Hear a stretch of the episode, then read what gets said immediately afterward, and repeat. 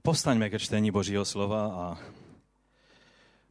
začnu samozřejmě textem z knihy Exodus z 20. kapitoly, 3. až 6. verš, jelikož se jedná o druhé přikázání. Nebudeš mít jiné bohy vedle mě. Neuděláš si tesanou modlu ani jakékoliv spodobení toho, co je nahoře na nebi, nebo dole na zemi, či ve vodě pod zemí. Nebudeš se jim klánět a nebudeš jim otročit. Neboť já, hospodin, tvůj Bůh, jsem Bůh žádlivý, který s trestem navštěvují vinu otců na synech i na třetí a na čtvrté generaci těch, kdo mě nenávidí, ale prokazují milosrdenství tisícům těch, kdo mě milují a zachovávají mé příkazy. Nyní bych ještě přečetl z knihy Exodus ze třetí kapitoly od 13. verše po 15. a můžeme si tento text eh, dát eh, před sebe na projektor. Ale Mojžíš Bohu odvětil. Hle přijdu k synům Izraele a řeknu jim, Bůh vašich otců mě k vám poslal. Až se mě zeptají, jaké je jeho jméno, co jim odpovím?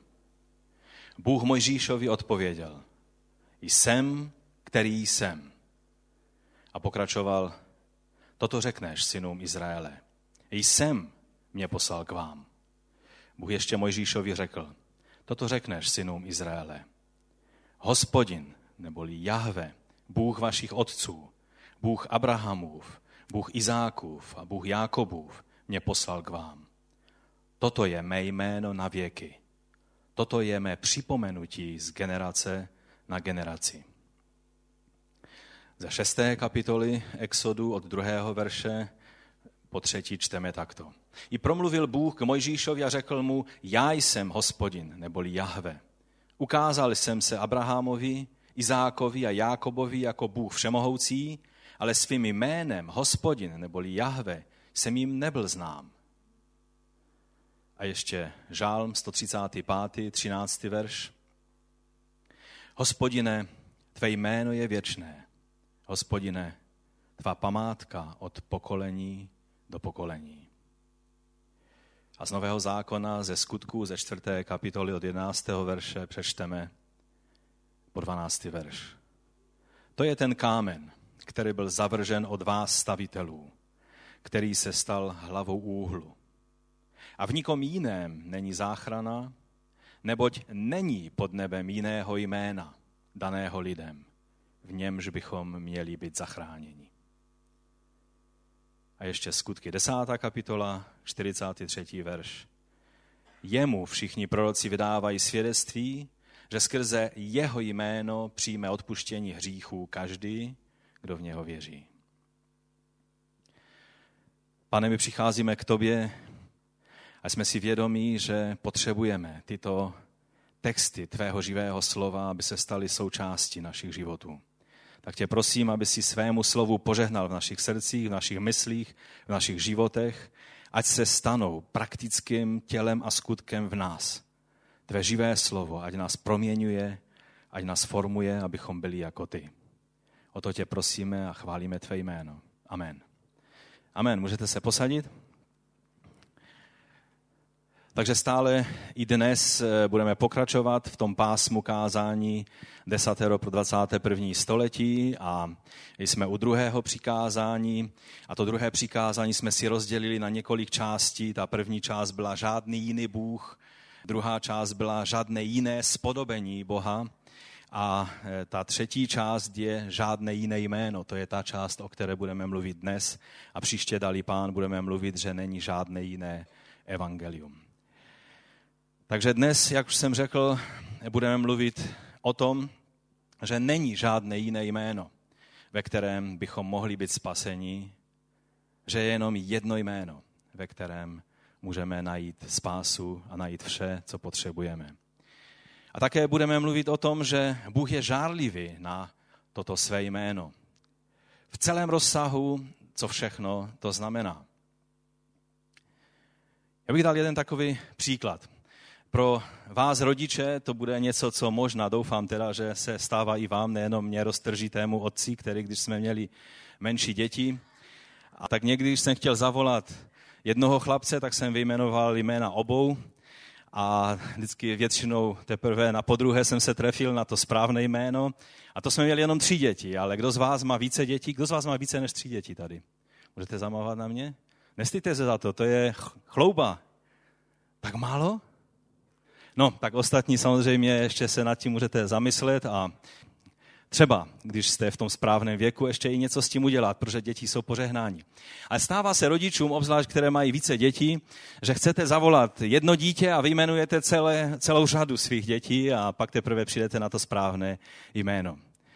Je to takové celkem, celkem eh, běžné a, a eh, samozřejmě eh, děti se na to neurážejí, protože tím vlastně kromě jiného taky jim dáváme najevo, že pro nás všechny děti jsou stejné. Stejně je milujeme. Nemáme jedno dítě, které nám přijde na mysl vždycky jenom častěji, ale že vlastně všechny děti jsou pro nás milé a, a někdy, někdy v tom máme takový ten zdravý zmatek. Takže děti, eh, a já si vzpomínám, mně se to stávalo velice často, že maminka vyjmenovala, že my jsme byli čtyři. Někdy jsem dokonce i dostal za jiné dítě, Eh, výprask, protože to se ve větších rodinách stává, že nevždy se ten rodič trefí na to dítě, které skutečně je vinné, eh, že? A to je takové v pořádku. Stává se vám to taky tak, nebo, nebo se vám nikdy nic takového nestalo? My jsme nějaká výjimečná rodina? Jo, stává se, že? To je takové celkem lidské. Vadí to dětem? Nevadí, že? Když by jim to vadilo, to myslím si, že by byli asi by to byl jiný důvod, než, než to, že jsou součástí velké rodiny. Každé dítě je přece na to hrdé. Teď si ovšem představte, že chcete zavolat svou manželku a místo toho zavoláte jméno nějaké své známé nebo kolegyně z práce.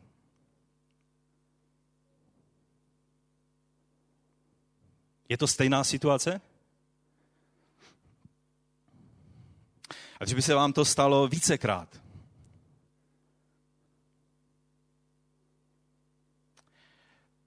Myslím si, že v té chvíli by skončila legrace. Manželka by se nezasmála a neřekla si, ale si rostomili popleta. Řekla by si něco úplně jiného.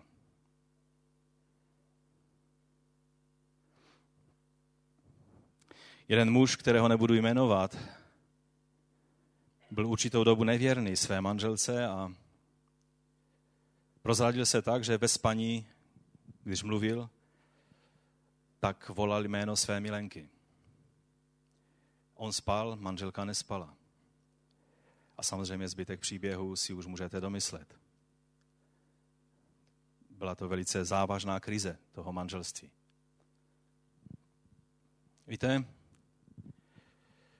v tom textu, který jsme četli, a který máme před sebou ze studijního překladu, tak v ostatních překladech, jak v ekumenickém překladu, tak i v Biblii 21 je, ne, myslím ten, vrať to zpátky, k tomu textu, ten já jsem hospodin tvůj Bůh, jsem Bůh žárlivý.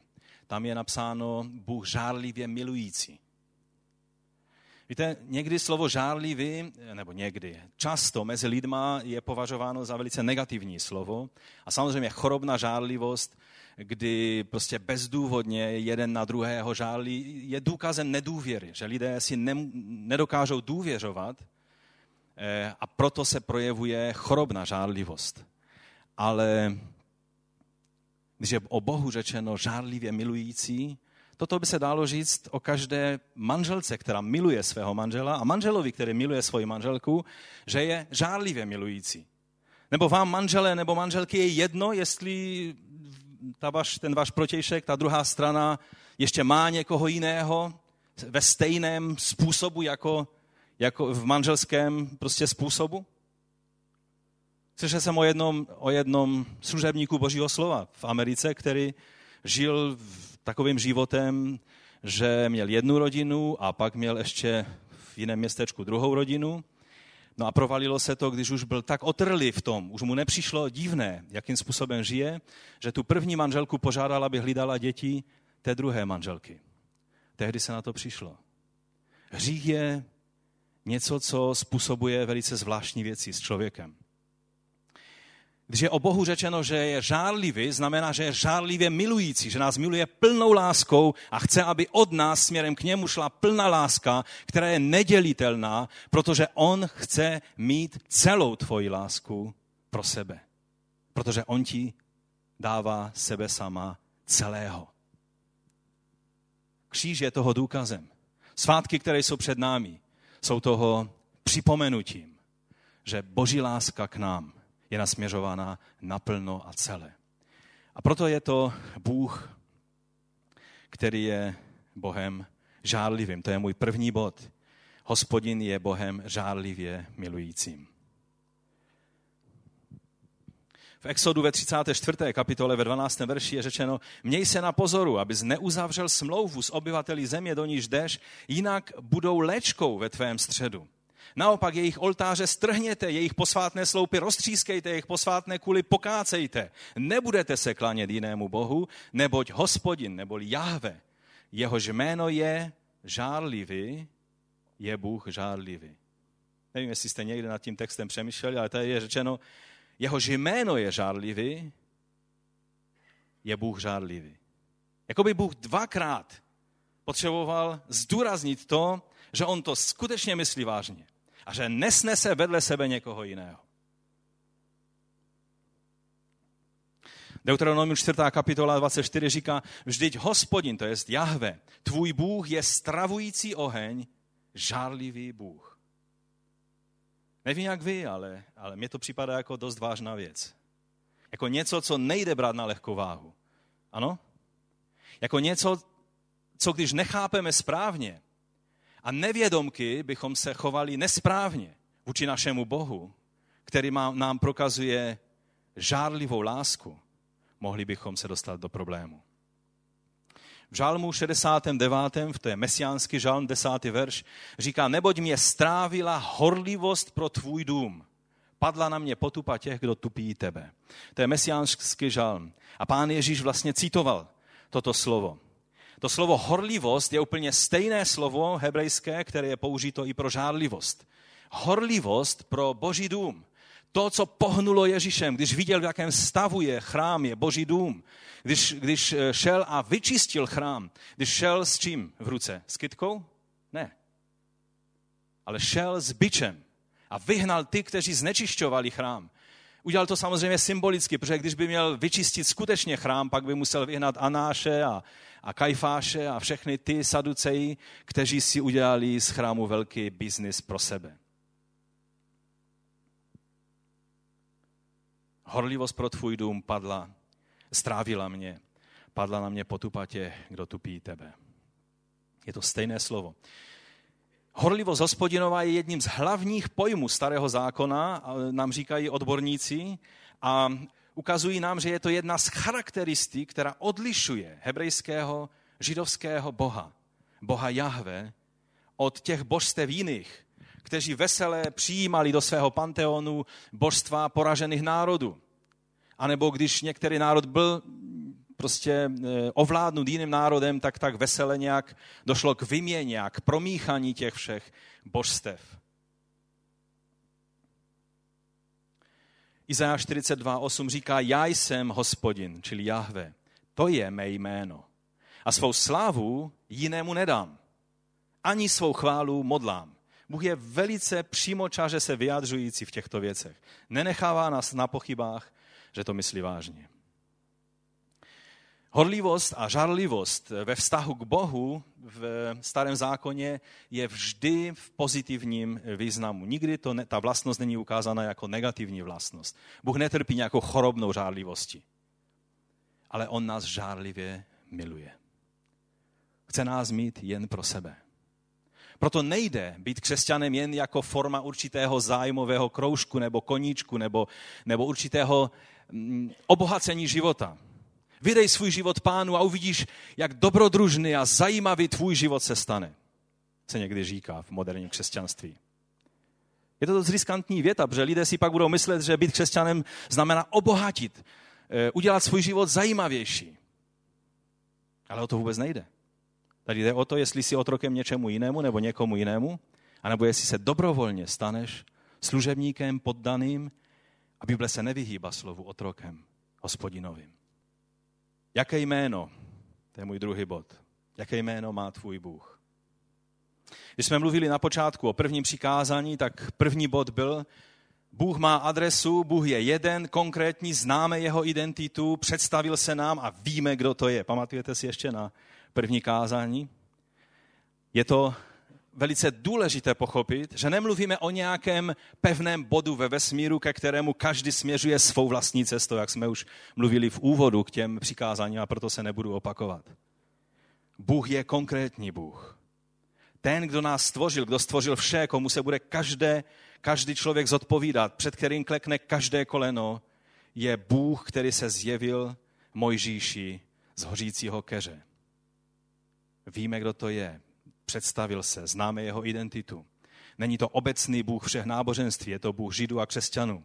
Bůh Abraháma, Izáka a Jákoba. Bůh Jahve, který se představil a vysvětlil své jméno jako jsem, který jsem. Ehejech, Asher, Ehejech. To je to, ten, to jméno, ta del, delší verze toho jména, jak se představil Bůh z hořícího keře Mojžíši. A ta kratší verze, která je nahoře, je eh, Jahve, což, což je zkrácená verze poukazující na, na toto jméno. Je to vlastně ve třetí osobě, že on je, kdežto ta eh, Ehejech, Asher Ehejech je vlastně já jsem, který jsem, nebo budu tím, kým se rozhodnu být a tak dále a tak dále. Šlo by se eh, na to podívat více způsobem. Víte, eh, když se podíváme na, na to, jak se Bůh představil Mojžíši, když on vlastně eh, se ptal, ale jak tě mám představit, co mám říct Izraelcům, když se budou ptát, On tím dává najevo, protože pro Hebrejce je nemyslitelné, že bude o někom mluvit, jehož jméno nezná. Ale tady to vytvořilo problém, protože v tom pojetí lidí starého eh, orientu bylo chápání, že když něco pojmenujete, tak máte nad tím vládu. To znamená, že když lidé dávali jména svým bohům, tak ne, že ti bohové vládli nad nima, ale oni našli fintu, jakým způsobem využívat svého boha. A proto Bůh, vidíme, že se tak váhavě představuje Mojžíši. A říká mu, jsem, který jsem. To je to jméno. Jsem tě posílá. Ale vidíme, že když Bůh vstupuje do vztahu s Izraelem, dává jasně najevo, že tento princip, že znají jeho jméno, že tím mají na něho páku, neplatí, ale že se stávají jeho vlastnictvím a vstupují s ním do smlouvy. Víte, někdy eh, chápeme eh, to slovo jsem, který jsem, že je to takové filozofické abstraktní pojetí bytí, které znamená základ veškeré existence. Je to řecká, řecká myšlenka nebo řecké pojetí, abstraktního pojetí prostě i soucna. Jo?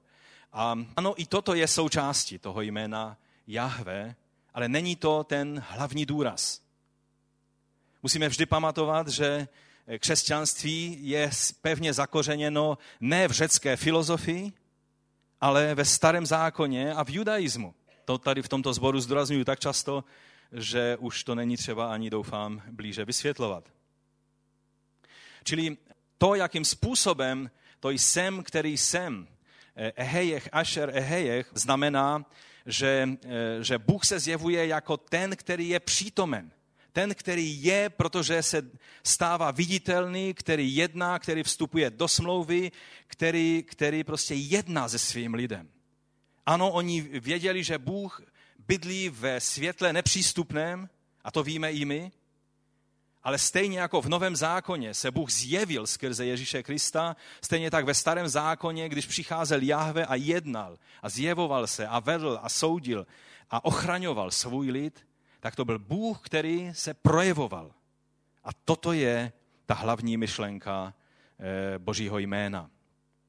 Čili on je, protože jedná. On je, protože ho vnímáme, protože jsme s ním ve vztahu.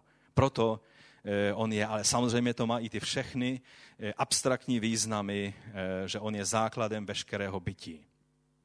Bůh se v tom jménu Jahve zjevil především jako ten, který Izrael zachránil a proto vstoupil s těmi, které zachránil do smlouvy. Je to nádherný obraz, který vlastně ve stejném eh, významu a ve stejném pořadí eh, se děje i pro nás, pro křesťany z pohanů. Protože ten, který nás spasil, ten, který zemřel na kříži za každého jednoho z nás, ten nám předkládá nebo zjevuje svůj, e, svůj testament, jak je to nazýváno, neboli závěť, neboli novou smlouvu. Pro objasnění, myslím, že to víte, ale je dobré e, si to připomenout, že všude, kde ve své Bibli čtete jméno nebo titul spíše, protože hospodin není jméno, ale je titul, čtete hospodin, tak si tam klidně můžete eh, napsat pod to, že je to v originálním textu Jahve. Je to použito 6823 krát ve starém zákoně. Není to ani jednou použito v novém zákoně, protože nový zákon je napsan v řečtině. Víme, že Evangelium Matouše z největší pravděpodobnosti bylo napsáno hebrejsky ve své původní verzi, ale ta verze, která se dochovala po celé církevní dějiny, je pouze řecká a proto to je ta autoritativní verze. A v této verzi není ani jednou. Když vám třeba světkové strážní věže budou tvrdit, že jméno Jehova je použito jak v starém, tak v novém zákoně, můžete jim s klidem odpovědět, že v novém zákoně ani jednou. To, že to je v jejich překladu nového světa použito, to je jenom proto, že je to Bible, která není věrna originálním jazykům a že se snaží vytvořit platformu pro tu sektu, kterou byla vytvořena. Jméno Jehova vlastně samo o sobě je zkomolenina. Není to, není to jméno, které skutečně se takto vyslovovalo, a tím, že, že to tito lidé používají, jenom ukazují, že jsou víc vázaní eh, učením své sekty a ne tím, jak skutečně věcí jsou.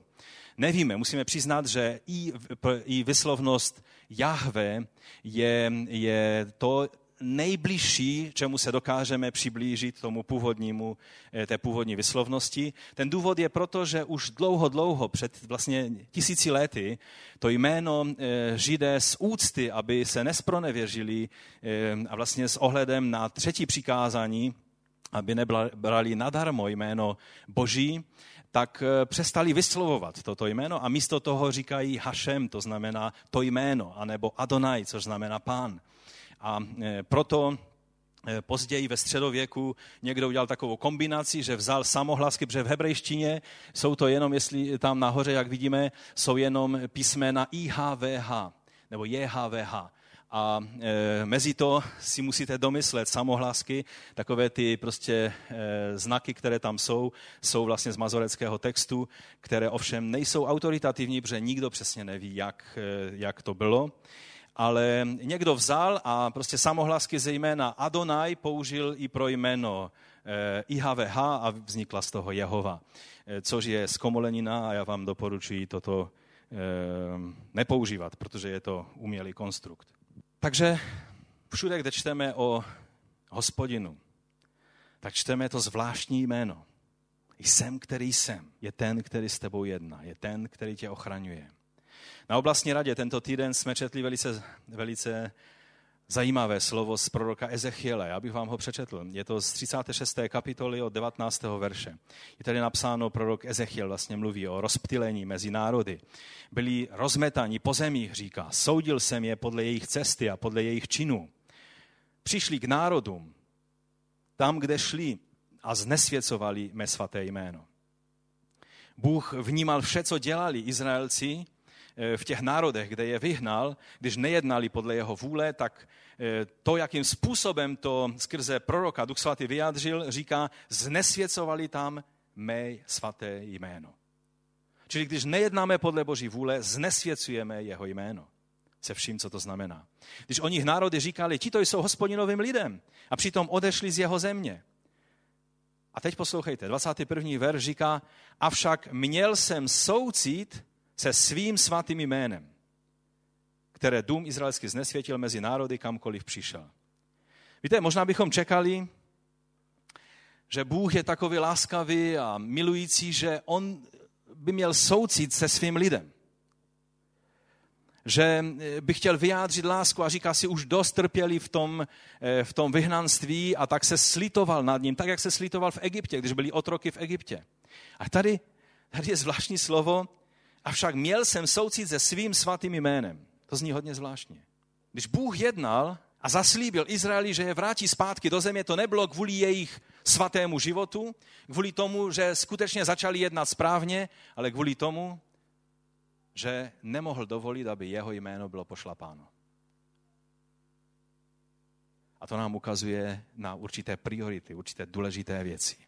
Proto řekni domu izraelskému, toto praví panovní hospodin, já to nedělám kvůli vám, dome izraelský. Nebrž, pro koho? Pro své svaté jméno, které jste znesvětili mezi národy, kamkoliv jste přišli. A dál, 23. verš. Posvětím své velké jméno znesvěcené mezi národy, které jste mezi nimi znesvětili. I poznají ty národy, že já jsem Jahve, tam je hospodin, je výrok panovníka Jahve, až budu mezi vámi posvěcen před jejich očima. Tehdy vás vezmu z těch národů, zhromáždím vás ze všech těchto zemí a přivedu vás na vaši půdu. Pokropím vás čistou vodou, budete čistí, očistím vás od všech vašich nečistot a všech vašich bůžků. Tady mluvíme o druhém přikázání, o modlách. Dám vám co? Nové srdce a nového ducha dám do vašeho nitra. Odstraním srdce kamenné z vašeho těla a dám vám srdce masité. Svého ducha, ducha svatého, dám do vašeho nitra a způsobím, způsobím, Bůh způsobí, že budete žít podle mých ustanovení a má nařízení budete zachovávat a plnit. Už to není, že Bůh bude očekávat, že oni to způsobí, ale On způsobí skrze Ducha Svatého, že budou zachovávat ustanovení a nařízení. Víme, že toto se naplnilo v nové smlouvě, o které mluví prorok Jeremiáš. A mluvili jsme už o tom, nebudu se znovu k tomu vracet. Takže pro takové zhrnutí tohoto bodu můžeme říct, a můžeme si ukázat další, další obrázek, že eh, jméno Boží je viditelný Bůh Jahve. Je to Boží slovo, logos, je, nebo v hebrejštině metatron nebo memra. Eh, šekina Boží přítomnosti. Je to, eh, jak se projevoval Bůh, když jednal s Izraelem, nebo jak přebýval v oblaku Boží přítomnosti nad chrámem. On se projevoval jako ten poslaný malak Jahve, neboli anděl Jahve, nebo jak se projevuje v písmu jako moudrost Boží, skrze kterou Bůh tvořil vše. To je Boží syn, Mesiáš. Ješua Mašiach. To je ten, který, který je tím viditelným Jahve, tím, který jedná, tím, tím, který vedl. Když Ježíš řekl, já jsem zhromáždil, snažil jsem se vás zhromáždit, jako kvočná kuřata, Tolikrát jsem se snažil. On nemluvil o něčem obrazně. On mluvil, že takhle jednal s izraelským národem, když stále znovu a znovu Izrael byl nevěrný v dějinách starého zákona. On je ten Jahve, ten Bůh, který se stává viditelný a který jedná. Můj třetí bod je, že jméno, které vzýváš a ctíš, není to, které máš na ústech, ale to, co ovládá tvůj život.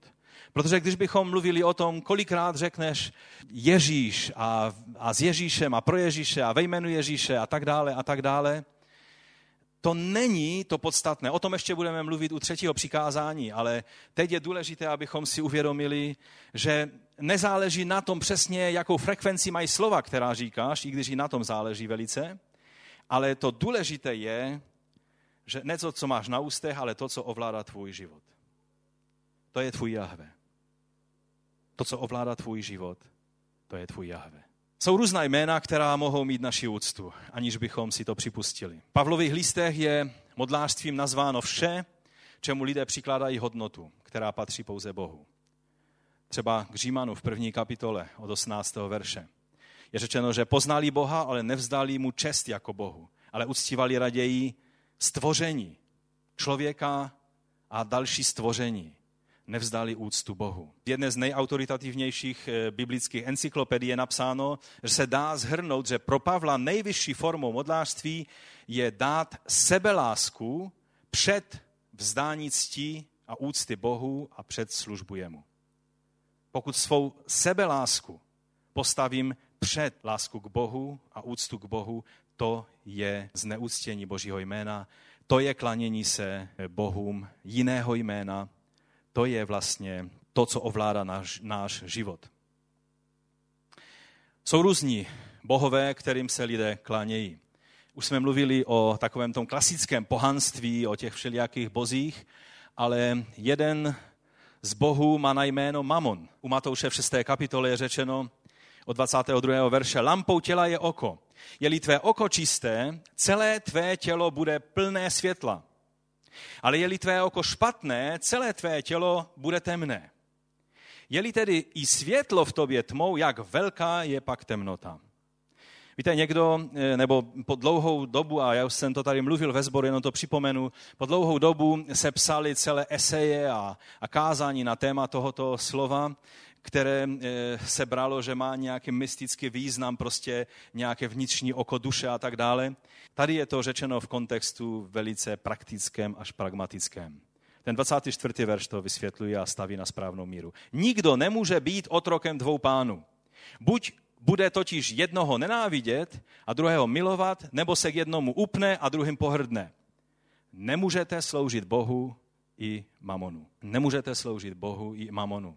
V hebrejštině z období druhého chrámu dobré oko nebo světlé oko neznamenalo nic jiného než štědrost a zlé oko neboli, eh, neboli tmavé oko znamenalo eh, chamtivost nebo chtivost.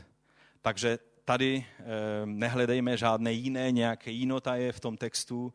Tady je řečeno, že když je člověk štědrý, ovlivňuje to celý jeho život a vede ho to k tomu, aby svoji štědrosti uctíval Boha. Když je člověk chamtivý, stává, dostává se do područí Boha Mamonu a ovlivňuje to celý jeho život, stává se modlažem a ne ctitelem Jahve, živého Boha. To je ta jediná věc, která tady v tom textu je ukázána. První Timoteova 6. kapitola 9. verš říká, ti, kdo chtějí být bohatí, pokud někdo chce být bohatý, tak dávejte teď pozor. Ti, kdo chtějí být bohatí, tady se jedná o ty, kteří dělají všechno pro to, aby se stali bohatí. Je normální, že vyděláváme, abychom uživili rodinu, je normální, když tě Bůh požehná bohatstvím, že to nevyhodíš do popelnice, ale poděkuješ Bohu za ty dary, že? Ale, ale pak jsou lidé, kteří se ženou za bohatstvím, kteří udělají všechno pro to, aby získali, aby se stali bohatí. Ta motivace tady je, je špatná, je vadná. Ti, kdo se chtějí být bohatí, upadají do pokušení a do léčky a do mnoha nerozumných a škodlivých žádostí, které je vtahují do, záhu, do skázy a záhuby. To je velice přímá řeč. Neboť, teď vysvětlení, kořenem všeho zlého je láska k penězům. A někteří, kdo se po nich pachtili, zbloudili od víry a způsobili si mnoho bolestí. Toť rada Božího slova. Navazuje na to i další Bůh jménem lakomství. Můžeme si ho ukázat.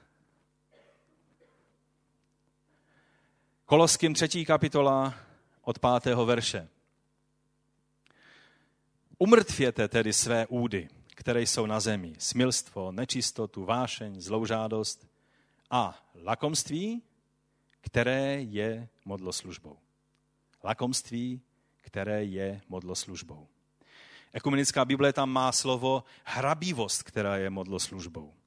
Bible 21 má chamtivost, která je modloslužbou. To jsou vlastně slova, která všechna znamenají totéž. Anglický překlad, a teď poslouchejte pozorně, protože to je jeden z významů toho řeckého slova, eh, pleonexia, je závist. Je to doslovný anglický překlad, který dost přesně překládá věci. A tam je eh, anglické slovo závist, závidět. Lidé závidí, protože chtějí víc. Lidé závidí, protože, protože nesouhlasí s tím, že mají málo a chtějí, ženou se za bohatstvím. Čili je to vlastně, jsou to spojené nádoby eh, eh, klánění se tomuto bohu lakomství a bohu jménem Mamon. Jinak pro vysvětlení ještě zpátky k tomu Mamonu, tak to je slovo, které, které znamenalo majetek. Jo? Čili nevždy v hebrejském toto slovo eh, mělo negativní význam ale když se eh, stane mamon, neboli majetek, nebo honba za majetkem, když se stane řídící sílou tvého života, jsi ve vážných problémech. No ale my jsme už zpátky tady u lakomství, což s tím velice souvisí. Eh, to, to řecké slovo doslova znamená chtít mít víc. Kdo by nechtěl víc? Kdo z vás by chtěl větší vyplatu? Všichni. Chtít mít víc. Ovšem toto se nesmí stát řídící sílou tvého života. Víte, já jsem měl takovou fintu, když, když jsem byl ve světském zaměstnání, tak já jsem nikdy za šéfem nešel, aby mi zvednul plat. Já jsem říkal, já budu mluvit s mým nebeským otcem, že on ví, co potřebují a on si promluví s mým šéfem. A to fungovalo v mém případě teda velice dobře. Byl jsem v tom zaměstnání asi 11 let a celkem to dobře fungovalo. Nespůsobilo to, že bych měl nějak významně vyšší plat než ostatní, ale nikdy jsme neměli tak málo, že bychom neměli dát dětem co do úst. Chtít mít víc, ale Dobře, to je celkem v pořádku, jo? Ta, ta vlastnost. A já vám neradím, jako normálně můžete mluvit se svým šéfem. To bylo mé rozhodnutí, jo? čili já to neříkám jako, jako přikázání číslo 11. Jo? To je na vás, jak se v té věci rozhodnete. Ale v tom slovu je obsaženo chtít mít víc a to víc by mělo být to, co patří jiným. A měl bych to mít já. Já to chci, já potom toužím. Čili tam je ten prvek té závisti u toho slova, ano? Také se dá přeložit, někteří to překládají to slovo jako zžírající ambice. Nebo zžírající ctižádost. A vždy tato vlastnost je spojena s povyšeneckostí. Lidé, kteří jsou zžíraní ambicemi, kteří chtějí něco dokázat, ne proto, že chtějí něco dobrého udělat, ale proto, aby všem dokázali, jak jsou dobří. To je zžírající ambice, která se stane řídící sílou jejich, jejich života. Někdy ta ambice se už nemá možnost projevit v životě toho člověka, pak to projektuje do svých dětí. A pak děti jsou otroky jeho modloslužby. Protože já jsem v životě nic nedokázal, tak já teď dokážu všem, že mé děti to všem natřou a děti chudáci musí otročit modle, které se klání rodič. Já se vám neomlouvám za ten přímý jazyk, který dnes používám, protože o tyhle věci tady dnes jde. Pokud mluvíme o modloslužbě, tak veškeré servítky je třeba dát stranou, protože je to vážná věc, protože máme dočinění s Bohem žárlivě milujícím, který nesnese vedle sebe nikoho jiného. Lukáš 12 až 13, eh, teda 12. kapitola 13. verš říká, někdo ze zástupu mu řekl, učiteli, řekni mu bratru, ať se se mnou rozdělí o dědictví. No, taková celkem normální prozba, že? Věděl, že pán je mesiáš, že má vliv. Takže když řekne tomu jeho bráchovi, tak bratr se roztřese a okamžitě udělá, co, co mu řekne. A poslouchejte, co Ježíš odpověděl.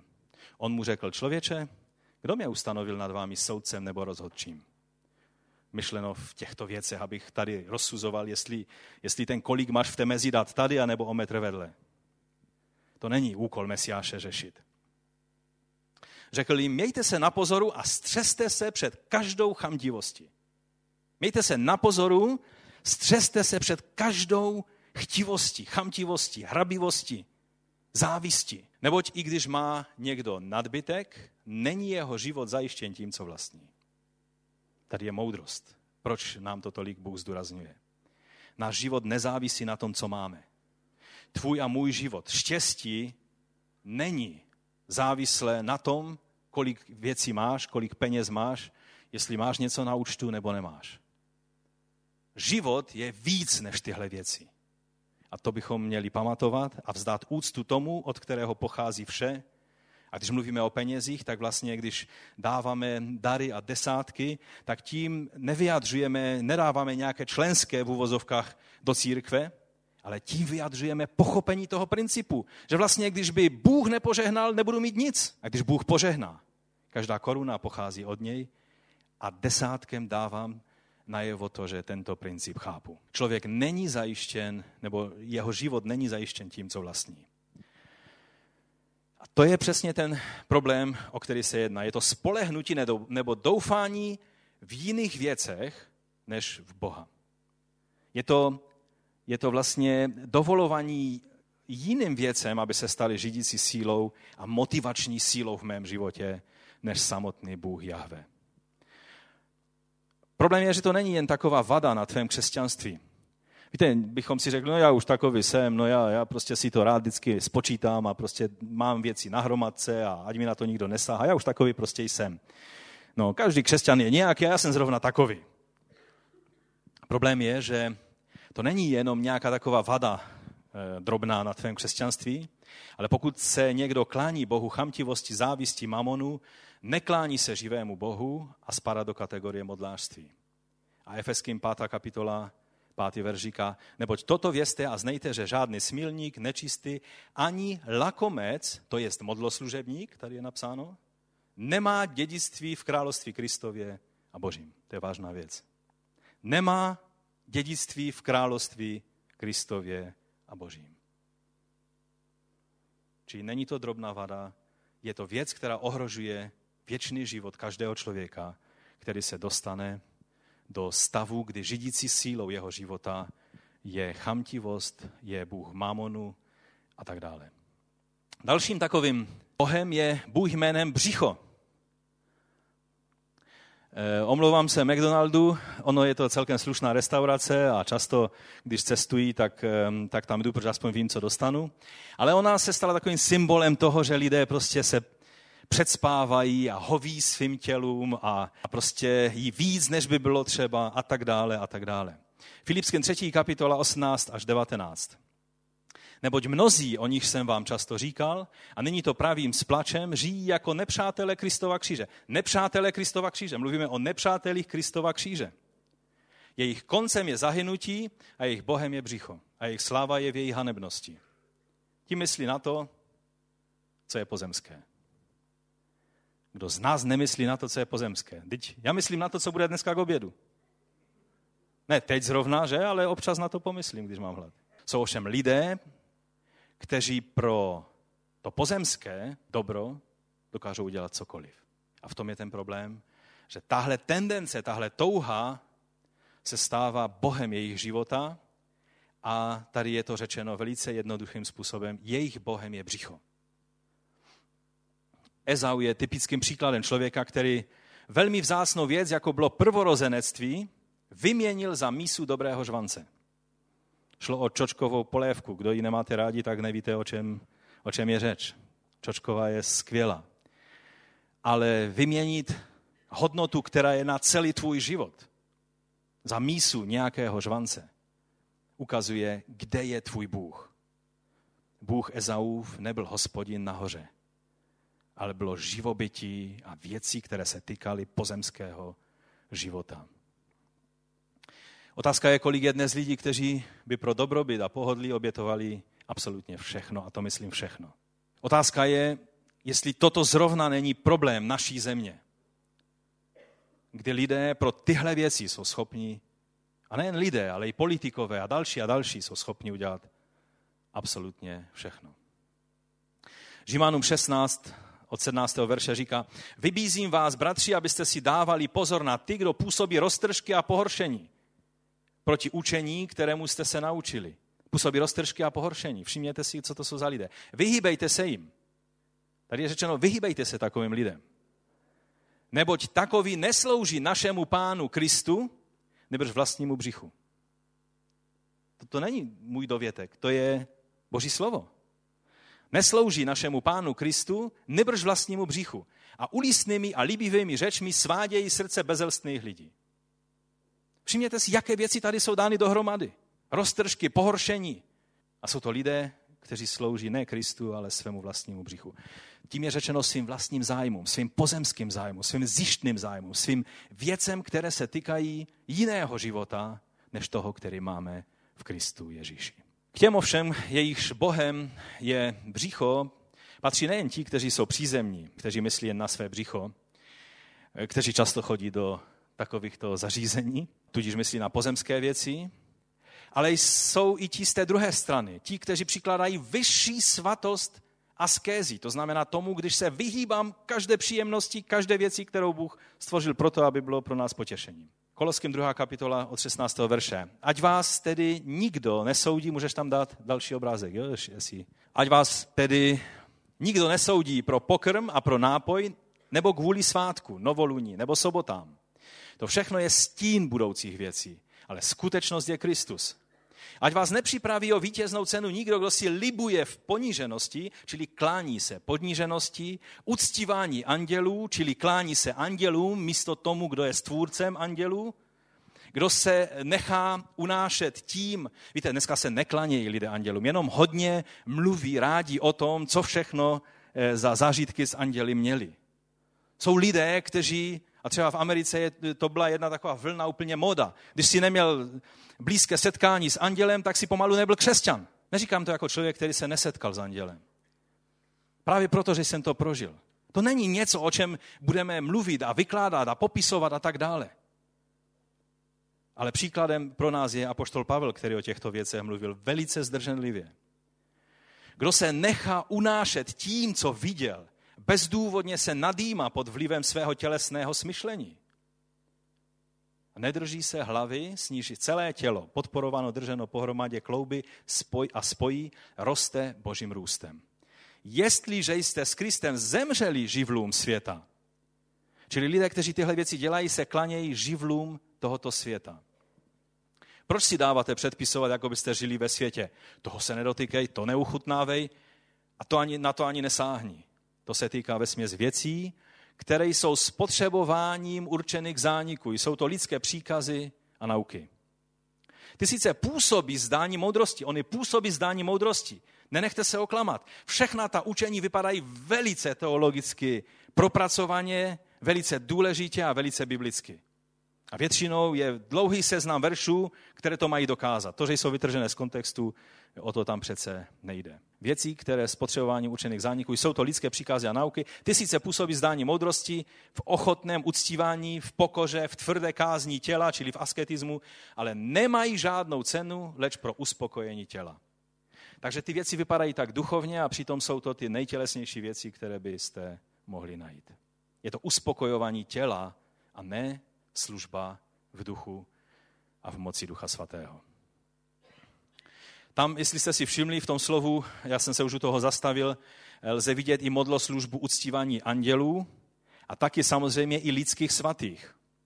Protože ať je to andělská bytost, nebo je to někdo, kdo žil svatým životem tady na zemi a po smrti já se tomu člověku, já ho používám jako prostředníka před Boží trůn, nebo se jakýmkoliv způsobem mu dávám úctu, která patří Bohu, pak je to modloslužba. Můžeme se podívat taky do Římanů, do první kapitoly, 18. verš, tam vlastně je mluveno o tom obecném principu, když se kláníme čemukoliv jinému než živému Bohu. Dále tady do této kategorie patří i účastnění se obřádního jídla, kde se jí věcí obětované modlám nebo démonům. To znamená, že jíme ne proto, že nám to chutná, nebo že je to zdravé pro, pro mé tělo, ale jím, protože je to součástí něčeho, za čím stojí určitá filozofie, určit, určité náboženství, určitý eh, styl eh, něčeho, co, eh, co, má, co má delší kořeny, co zasahuje do duchovního života a ne jenom, není to jenom přijetí pokrmu z vděčnosti z božích rukou. Korinským 10. kapitola 14 až 22. Proto, moji milovaní, utíkejte před modlářstvím.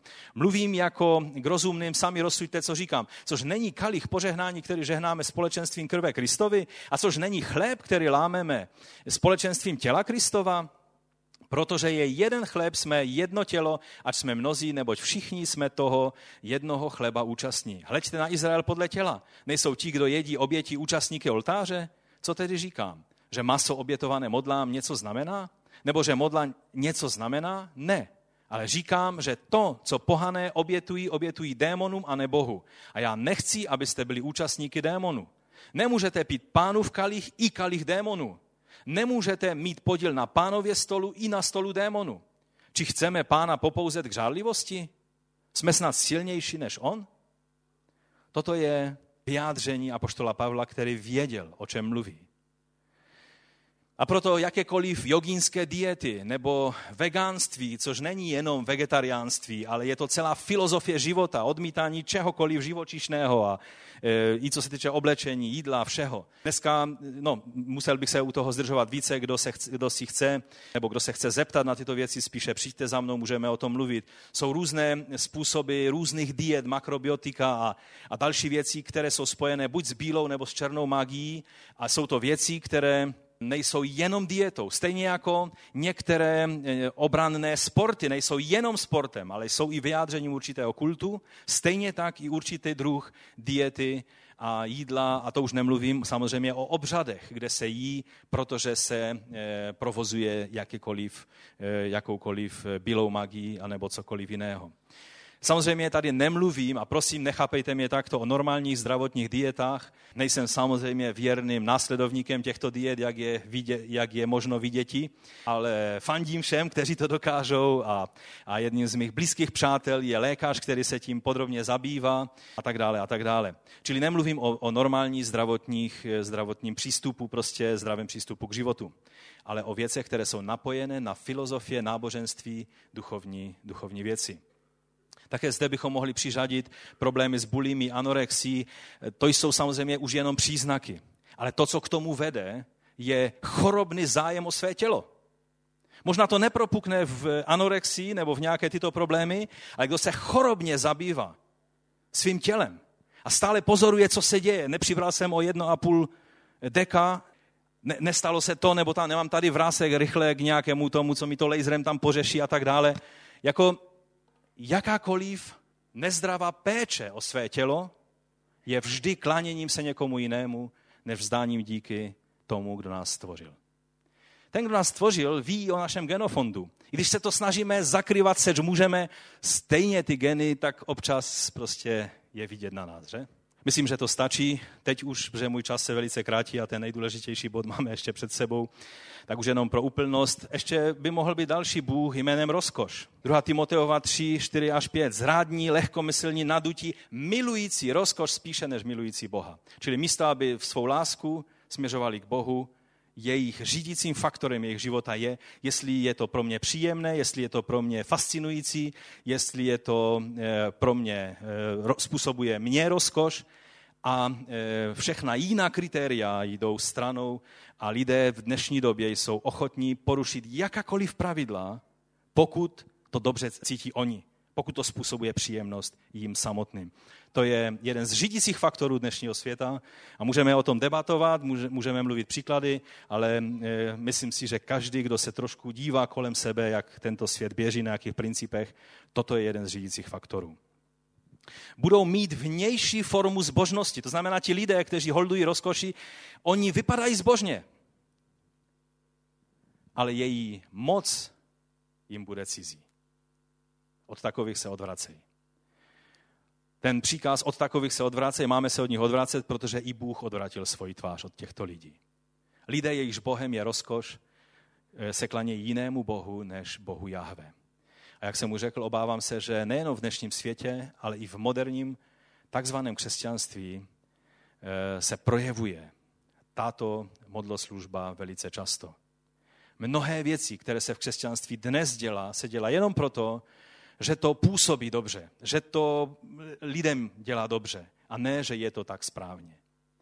Mohli bychom ještě pokračovat ve výčtu potenciálních věcí, které člověku eh, často zaberou místo, které patří jedině Bohu, ale myslím, že těch několik příkladů stačí. A mohli bychom to rozvinout do nekonečna, protože je to téma, které je velice široké a věřím, že to učiníte každý eh, před pánem ve svém srdci, ve svém životě že se zamyslíme, zda neotročíme něčemu, co nemá právo nás zotročovat a má navíc ještě moc nás zastavit před bránami nebes. A teď čtvrtý a nejdůležitější bod je, že je jen jedno jméno dáno lidem a to je jméno Ježíš. To je to slovo, které jsme četli. To je ten kámen, který byl zavržen od vás stavitelů, který se stal hlavou úhlu. V nikom jiném není záchrana, neboť není pod jménem jiného jména daného lidem, v němž bychom měli být zachráněni. A taky v, tom desátém, v té desáté kapitole jsme četli, že skrze jeho jméno přijme odpuštění hříchu každý, kdo v něho věří. Když jsme mluvili, že je to jméno Jahve, jak je možné, že teď prostě jedním šmahem mluvíme o jménu Ježíš a pokračujeme dál. Čili Ježíš, to je hebrejské, hebrejské eh, jméno Ješua, to je takto napsáno zprava doleva, jak to máte nahoře. To samozřejmě zase bez samohlásek, jenom, jenom souhlásky a ty, zna, ty znamenička nad tím znamenají ty souhlásky. Tak eh, eh, toto je jméno, které pro nás obsahuje vše, co pro Izrael obsahovalo jméno Jahve. Není to troufalost tak to říct. Víte, Jahve, jak jsem řekl, byl ten Bůh, který vstupoval do smlouvy s Izraelem. Jahve byl ten Bůh, který jednal s Izraelem. Ten, který chránil, který vedl, který mluvil, komunikoval. To je ten Jahve poslaný, čili to je syn. A ten, který je ten posílající, je otec. Čili je Bůh v e, světle nepřístupném. Nikdo nikdy nemohl vidět e, tuto osobu božskou, to znamená otce. Každý, ať to byl Mojžíš, Abraham, Hagar, Jozue, každý. A také i ti, kteří žili v době, kdy pán Ježíš chodil po této zemi, který byl Immanuel, Bůh s námi, celá plnost božství mezi námi tělesně, tak ti viděli Boha Izraele fyzicky jedině vždy to je ten poslaný, to znamená syn Boží. Když přišla plnost času, tak eh, tento poslaný Jahve se narodil v Betlému jako dítě, jako dospělý položil svůj život na kříži, jako trpící mesiáš izraelský, který musel přijít dřív, než přijde mesiáš ve slávě jako král. A na tento jeho druhý příchod eh, pro Židy samozřejmě to bude první příchod, protože ten první oni, eh, nebo mnozí z nich nepostřehli nebo nepřijali. Takže když Mesiáš přijde a usedne na Davidův trůn, tehdy začne mesiánský věk, jinak tomu říkáme tisícileté království. Je třeba říct, že všude, kde je ve starém zákoně eh, vyjmenovan Bůh Jahve, čili hospodin v našem českém překladu, když se podíváme, že to slovo, když je citováno v Novém zákoně, tak eh, v jakých souvislostech to slovo máme citováno. Nemůžu tomu věnovat hodně času, protože můj čas je naplněn, ale eh, můžete si udělat jednoduché rovnítko, že když je citován eh, text ze starého zákona a tam je řečeno já Jahve, tak v Novém zákoně je řečeno buď pán, myšleno Kristus, anebo je přímo řečeno já, když Ježíš mluví v první osobě. Takovým způsobem je tento, tento text používán v Novém zákoně. Už Septuaginta, to je řecký překlad, který byl udělán několik století před, před Kristem, kdy židovští učenci přeložili Biblii pro potřeby řecky mluvících, eh, vlastně helenizujících židů, tak oni eh, přeložili eh, celý starý zákon, celý starý zákon Tanach do řečtiny a ve všech 6823 případech, kde je použité IHVH, to znamená Jahve jméno, tak použili řecké slovo Kyrios, což znamená vznešený pán. Nebo pán v tom významu, ne jako pán ten a ten. Takže když je řečeno, že Ježíš je pán Ježíš Kristus, tak to není, že to je pán tak jako bychom řekli pán Vladislav Gatnar, nebo já nevím, ale je tím řečeno, že on je ten Kyrios, Jahve, Ješua, Ha Mašiach, čili Mesiáš. To není, že to je pán Ježíš, který měl za tatínka pána Krista a paní Kristovou, měl rodiče, ale to je ten, který je pánem, který je Mesiášem, který je tím, kým byl Jahve ve starém zákoně. To je důležité pochopit, protože tím máte velkou část mnohých sekt danou e, stranou, protože mnozí bazirují na věcech, které nejsou biblické a vytahují věci z kontextu a ty, kteří neznají Biblii, tak pak jim zamotají hlavu.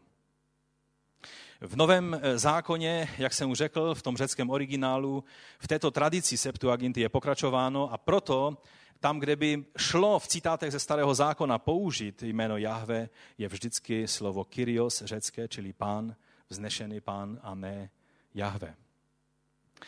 Jan ve svém evangeliu dává velice nádhernou paralelu tomu, jak je o Jahve psáno ve starém zákoně. Tady před námi máme jména Jahve Jerech, čili hospodin vidí, Jahve Rafa, čili hospodin uzdravuje, eh, Jahve Nisi, čili hospodin je má korouhev, Jahve Šalom, hospodin je můj pokoj, Jahve Rohy, hospodin je můj pastýř, Jahve Citkenu, hospodin je naše spravedlnost a Jahve Šamsa, on je zde s námi. Či to jsou jména, vždycky jméno Jahve je spojeno s něčím, čím Bůh je pro svůj lid.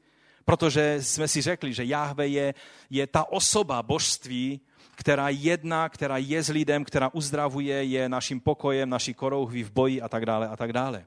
A o Ježíši eh, Jan nám ukazuje velice podobnou věc. Eh, ta slova jsou eh, v jiném jazyce, ale je to tam řečeno velice důrazně. Tak třeba 6. kapitola 35. verš říká, Já jsem ten chleb života.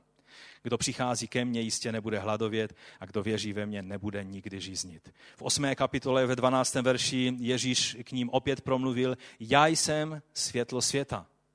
Kdo mě následuje, nebude chodit ve tmě, ale bude mít světlo života. V 10. kapitole, já jsem ten dobrý pastýř. Dobrý pastýř pokládá svou duši za ovce. Desátá kapitola, sedmý verš je řečeno, amen, amen, pravím vám, já jsem dveře pro ovce. On je těmi jedinými dveřmi, skrze které máme přístup k Bohu a také skrze které máme vcházet a vycházet, abychom byli chráněni před zloději a lupiči, tak jak tam je dále napsáno. Jedenáctá kapitola říká, já jsem vzkříšení a život. Kdo věří ve mně, i když by zemřel, bude žít. To je vyjádření jednoznačně toho, že Ježíš si byl vědomý svého božského, božské autority a božské podstaty. A u Jána ve 14. kapitole 6. verš je řečeno, já jsem ta cesta, pravda a život. Nikdo nepřichází k Otci než skrze mě. Tím Jahve, který jedná s božím lidem, je Pán Ježíš Kristus. A samozřejmě 15. kapitola říká, já jsem ta pravá vinná réva a můj otec je hospodář. Ježíš je ten pravý vinný kmen. Vinný kmen představuje co? Představuje Izrael. Čili on je ten, ať si to Izrael uvědomoval v dějinách nebo ne, tím kmenem, který měl kořeny, který nesl, který udržoval, který, který zabezpečoval a chránil Izraele i boží lid nové smlouvy, je Ješua, pán Ježíš Mesiáš. On je ten vinný kmen. Jeden ze způsobů jiného jména, než to jediné, které bylo dáno lidem, je, když někdo vzývá sice jméno Ježíš, ale je to jiný Ježíš než ten, o kterém mluví písmo. Je to často Ježíš falešných učení. Nebo Ježíš odtržený od svého židovství. Je to taková arijská podoba Ježíše. Některým křesťanům, když byste přes ta staletí řekli, že Ježíš byl žid, tak se na vás urazí. A brali by to, že urážíte i Krista. Protože on přece všechno udělal proto, aby ukázal, že není žid. A já vám chci říct, že Ježíš byl žid z Židů v celé plnosti toho slova. A kdo vidí Ježíše jinak, pak eh, je řeč o jiném Ježíši, ne tom, kterého zjevuje Boží slovo. Ale o tom budeme mluvit příště, když budeme mluvit, že není žádné jiné evangelium než to, které nám bylo dáno, takže k tomu se ještě dostaneme. A teď závěrem, jak jsem řekl, Ježíš je tím středobodem a základem všeho. Jeho jméno je to jediné a nejcennější, co na tom světě máme. Jeho jméno je tím středobodem, tím jediným, nejvzácnějším, co nám bylo dáno. Tady už eh, Kuba dal eh, fotku, která, kterou možná někteří znáte. Když byste hledali centrum naší galaxie, tak tam je co? Tam je černá díra, že? Nebo ve středu naší, našeho, naší galaxie je vidět takovou, to, to je fotka, myslím, Hubbleovým teleskopem udělána a je tam, je tam znamení, které mě připomíná velice, velice znamení kříže. Celé veškerenstvo, celý vesmír je, stojí a padá s tím, co udělal Ježíš na kříži. Před věky bylo rozhodnuto, že on se stane tím středobodem, že on je tím vyjádřením plnosti božství tělesně. A že se to týká i našich těl, našich buněk, protože to je ten makrokosmos, ten, ten obrovský kosmos. Když byste hledali, a pokud tady jsou nějací lékaři, zrovna dneska je tady moc nevidím, tak eh, je jeden z proteinů, který je velice, velice běžný a potřebný. On tvoří určité lešení celé, celé buněčné soustavy, říká se mu laminin, a je to jeden ze stavebních kamenů každého těla, nejenom lidského, ale vlastně každého živého tvora. A když se podíváte, jaký má tvar, tak eh, dokonce eh, biologové říkají, že má tvar kříže a je to, je to velice podstatný prvek, který tvoří, tvoří naše tělo. Čili ať v naší buňce, buňce nebo ve vesmíru i takové symboly, když je to jenom taková samozřejmě zajímavostka, na tom nemůžeme stavět žádnou teologii, ale chci vám říct, že i tím je ukázáno, že skutečně Ježíš je ten, skrze kterého bylo vše stvořeno, jeho oběť je tou centrální věcí, na které stojí a padá vše. Před ním se skloní každé koleno. A ti, kteří jsou moudří, tak to činí už teď. Ke Koloským ve třetí kapitole 17. verši je řečeno, a všechno, cokoliv činíte, slovem nebo skutkem, čiňte ve jménu Pána Ježíše a skrze něho děkujte Bohu a Otci. Samozřejmě jméno Pána Ježíše z Nazaretu není žádná magická formule, jde to mnohem hlouběji. Není to jenom o tom, jak často řeknu ve jménu Pána Ježíše, Ježíš, Ježíš, Ježíš. Jsou lidé, kteří si myslí, že v tom, jak často používají to jméno, v tom je ta moc. O tom bude samozřejmě třetí přikázání, takže, takže si to necháme na tehdy. A teď bych vás chtěl vyzvat, abychom povstali. Abychom se zamysleli, jestli skutečně je v našem životě posvěceno jméno Jahve, jméno našeho Pána Ježíše Krista. Jestli skutečně On je ten, tou řídící sílou našeho života, Bohem, kterému se kláníme, ve všem, co děláme. Tak, jak jsme z těch koloských četli, že ať v našem myšlení, anebo i ve skutku, ať vše je děláno ve jménu Ježíše Krista, to znamená, že On je tou řídící sílou, tím, kterému se kláníme ve svém životu. A když pán Ježíš, se, na, se učil, pán Ježíš učil učedníky se modlit, tak hned eh, ve druhé větě je tam řečeno, buď posvěceno tvé jméno. Pojďme se pomodlit, já mám tu modlitbu, možná jste eh, zvyklí se jí modlit z jiných překladů, já jsem to dnes eh, vzal ze, z toho studijního překladu. Pojďme na závěr se tuto modlitbu pomodlit společně. Otče náš, který jsi v nebesích, buď posvěceno tvé jméno. Buď posvěceno tvé jméno. To je to hlavní, co, co dnes se chceme modlit. Pane, ať tvé jméno je posvěceno ve mně, v každém jednom z nás, v tomto zboru, v tomto městě, v této zemi, která, která se řítí um, rovnýma nohama do problému. My tě prosíme, pane, ať tvé jméno je posvěceno. Přijď tvé království. Staň se tvá vůle, jak v nebi, tak i na zemi. Náš denní chléb dej nám dnes a odpust nám naše viny, jako jsme i my odpustili těm, kdo se provinili proti nám. A neuveď nás do pokušení, ale vysvoboď nás od toho zlého. Neboť Tvé jest království i moc, i sláva na věky. Amen. Ať vás Pán hojně požehná. Ať jeho šalom, které převyšuje každé pomyšlení a rozum, spočine na vás. Toto je zakončení našeho zhromáždění. Nebudeme už nic zpívat, nic přidávat, ať zůstane tato modlitba. Ať se posvětí, posvěť své jméno. Aby bylo posvěceno v tvém a v mém životě. Ať ti k tomu požehná Pán, který je hospodin, který je Jahve, který je Ješua Hamašiach, náš Pán a Král. Amen.